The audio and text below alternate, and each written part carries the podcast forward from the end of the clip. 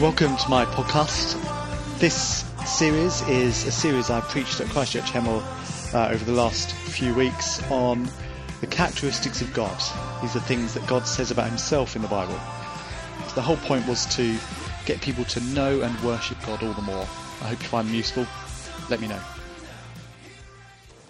Well, a couple of weeks ago in Isaiah 40, we saw that God is incomprehensible. That was the fancy word. Basically, meaning that we cannot fully know God. But at the same time, we saw that we can truly know Him because He speaks. We can't fully know Him, but we can truly know Him. So this evening, we're going to build on that as we look at Psalm 139. And Psalm 139 shows us that God is different to us. And that's a good thing. God is different to us, and that is a good thing.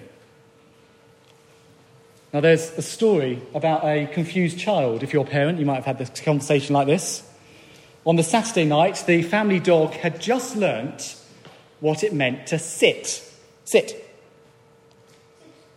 The child could shout the command, and the dog would obey, followed by the family saying something like, Ah, oh, what a good dog. Well, the next day, the child went to church, and they heard the pastor there saying, What a good God. Well, on the ride home, the child asked his parents, is God good in the same way as that dog? Well, the parents had a bit of a blundered answer there. But surely we, we know that, don't we? We know God is, God is different. We can use the same words, but we don't mean the same thing by them, do we? God is different. And we see that in Psalm 139. So let's focus in on what we learn about God from this psalm. Just hear those words, verse 17 to 18 again. This is David writing, How precious to me are your thoughts, God. How vast is the sum of them. Were I to count them, they would outnumber the grains of sand. The believer, the Christian, finds God's thoughts precious. What God has revealed to us is like treasure in a field. Now, we're all experts in a number of things, but we're all experts and making ourselves big and God small. We like to inflate ourselves bigger and bigger and bigger, whilst letting God become smaller and smaller and smaller. Well, this psalm, it takes that idea and, like a pin, it pops it in our faces. Isaiah 40 showed us that God is greater than we can imagine, greater than we can think, but Psalm 139 shows us how that compares to us. Firstly, it tells us plainly that God knows everything about us. Let's have a look at verse 1. You have searched me, Lord, and you know me. Each and every one of us has been searched by God. God knows us completely. That includes our thoughts. Verse 2 You know when I sit and when I rise, you perceive my thoughts from afar. That includes our daily actions, verse 3. You discern my going out and my lying down. You're familiar with all my ways. That even includes our words. Even includes our words before we even say them. Verse 4.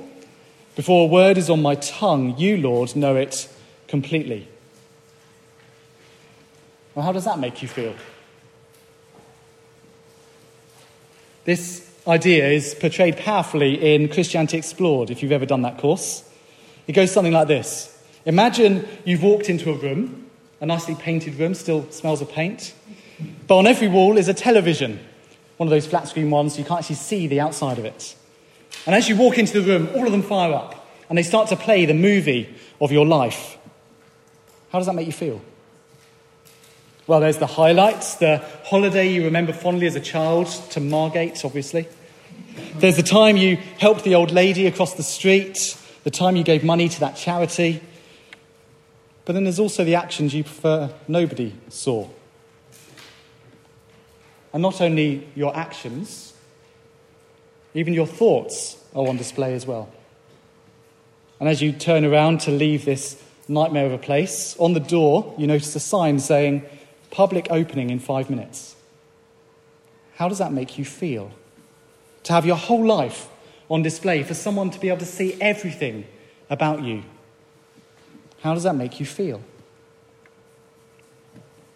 Well, even that, according to this psalm, is a small glimpse at how well God knows you. At how well God knows you. Well, it might make you want to hide. That's one option. Or it might comfort you. Let's think about the latter first. God knows you fully. He knows your every thought, every action, every perception, every judgment, every response. He knows you fully. His snapshot of you is full, it's completely accurate. And yet, in Christ, He accepts you. We saw that this morning, didn't we? That those who trust in Jesus have a sure and certain hope because they're accepted in Christ. Now, we saw some ways that plays out this morning, but one striking one is if God knows us completely, well, that means He knows what's best for us, doesn't it? If you're like me, you like to think that you know what's best for yourself, that we're the experts of ourselves. No one knows us better than we know ourselves. Therefore, I know what's good for me. But if this psalm is right, and let me assure you it is, well, God knows us better than we know ourselves. God knows us completely. And therefore, when God says something in His Word, we should know and we should believe that it's what's best for us, even when it might not appear that way. Just a couple of examples I've had from the last couple of weeks conversations with non Christians where I've been asked, well, how can you believe that sex before marriage is not a good thing? Or, you can't truly think homosexuality is wrong. I mean, love is love after all. Maybe you've had similar conversations. But this psalm shows us that God knows all. So when he says something in his word, we should know and believe that it's what's best for us. And when God says something in His Word about our friends, our family, our neighbours, well, guess what? He knows them fully too. And therefore, He knows the best for them as well. So when we think we know better, when we think we do something another way, stop, remember, think do we know more than God does? Do we know more about ourselves than God does? Well, perhaps your other instinct is when you think about God knowing everything about you, is to run, to hide, to stick your head in the sand and just hope everything goes away. Well, did you see verse 7? Where can I go from your spirit? Where can I flee from your presence? The psalmist is clear that God is everywhere. The fancy word for that is omnipresent. He is always with us. If you go up or down, as verse 8 says, well, God's there. If you go east, where the sun rises, or west, as Israelites would know, the far end of the sea, God's still there. There is nowhere that God is not. When asked, why is there but one God in Sunday Club, a child answered, well, if God fills every place, there's no room for another one, is there? And that's different to us, isn't it? That's what we've been thinking. God is different to us. We have the power of technology and can communicate around the world in a split second. Some of you remember Aidan, who was with us a while ago. He's now in Australia. I spoke to him on Facebook the other day, like instantaneously. But you know what? We are not everywhere like God is. If you went to the British Museum yesterday, you would have seen that the pharaohs of Egypt would plonk the statues of themselves down with big ears around the place to make sure that everyone knew they were listening all the time. But in reality, we know that's not really the case. If you've been watching the news of North Korea, you know that Kim Jong un knows what's going on in his country, but he doesn't know everything. He's not there in everywhere like God is. It's another mark that God is different to us. But did you notice that the psalmist uses a word for God it's, it's so subtle, actually, you might have passed it by.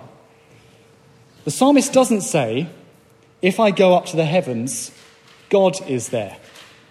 That would be true, but that's not what he says. What does he say?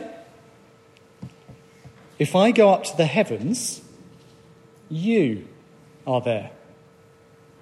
So rather than being distant, the psalmist is talking to God and using the word you.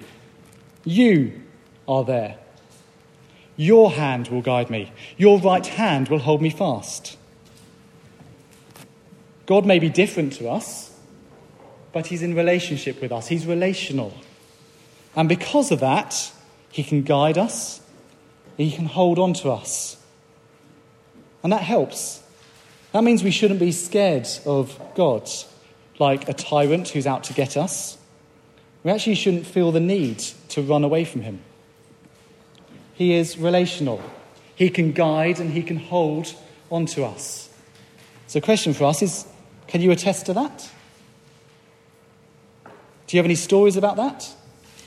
There's many stories, I'm sure, in this room alone of the ways that God has looked after us in the past. And I can assure you there's going to be many stories in the future too. We're going to break down into our groups in a little bit. Maybe you could share one of those stories if you have one with the rest of your group. Well, as we've seen, God is different to us. The psalm highlights another difference in verse 11 onwards, and it's this God is creator. You see, the darkness can't hide us from God because God made the darkness. In fact, He even made us. Verse 13 For you created my inmost being, you knit me together in my mother's womb. Have you ever seen an ultrasound? You've seen a moving ultrasound, they're amazing. God knit us together in our mother's womb. God created us. He is the creator. We are the created. And God didn't just start us off like a wind up monkey. Have a look at verse 16. All the days ordained for me were written in your book before one of them came to be. Now, we try hard to be in charge of things, don't we? We make lists. We're a bit techie, we make spreadsheets. My sister is getting married in a couple of weeks, and she has a spreadsheet of absolutely every aspect of her big day. I think it's even down to minutes. She's tried to think through everything that's going to happen on the day itself.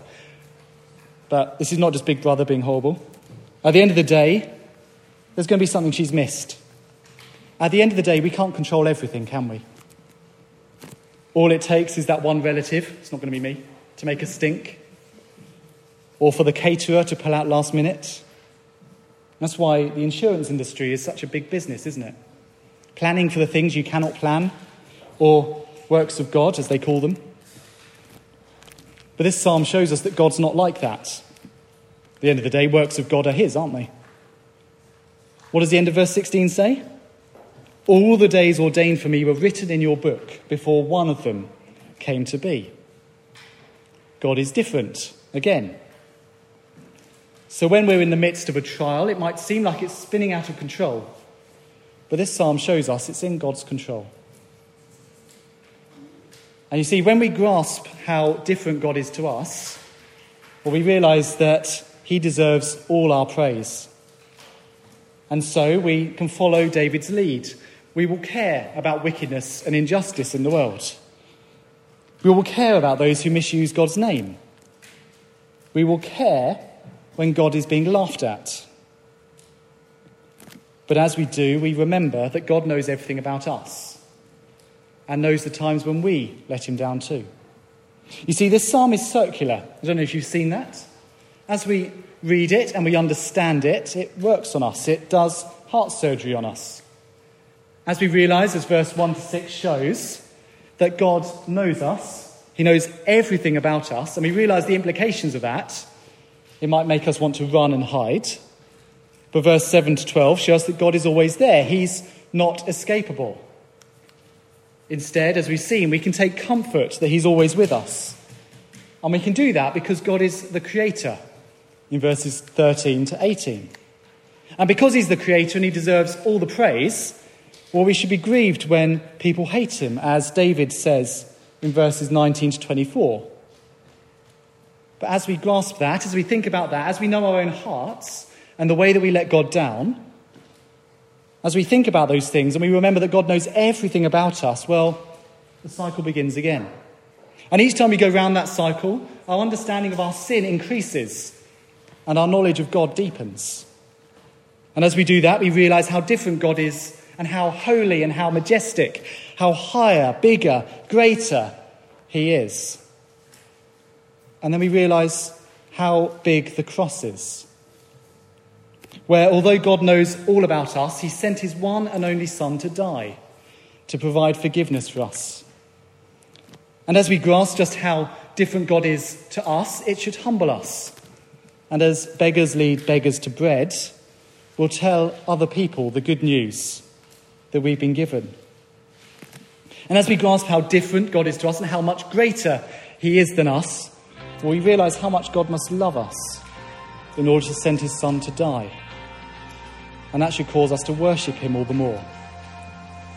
As we've said before, the more we know about God, the more we should worship Him. He knows everything about us. He still accepts us. Well, there you are. Hope it was useful. Get on praising God the rest of this week.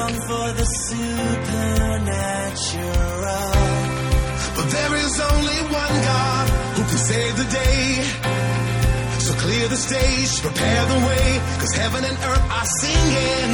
Glory, hallelujah. Let the whole world see the great.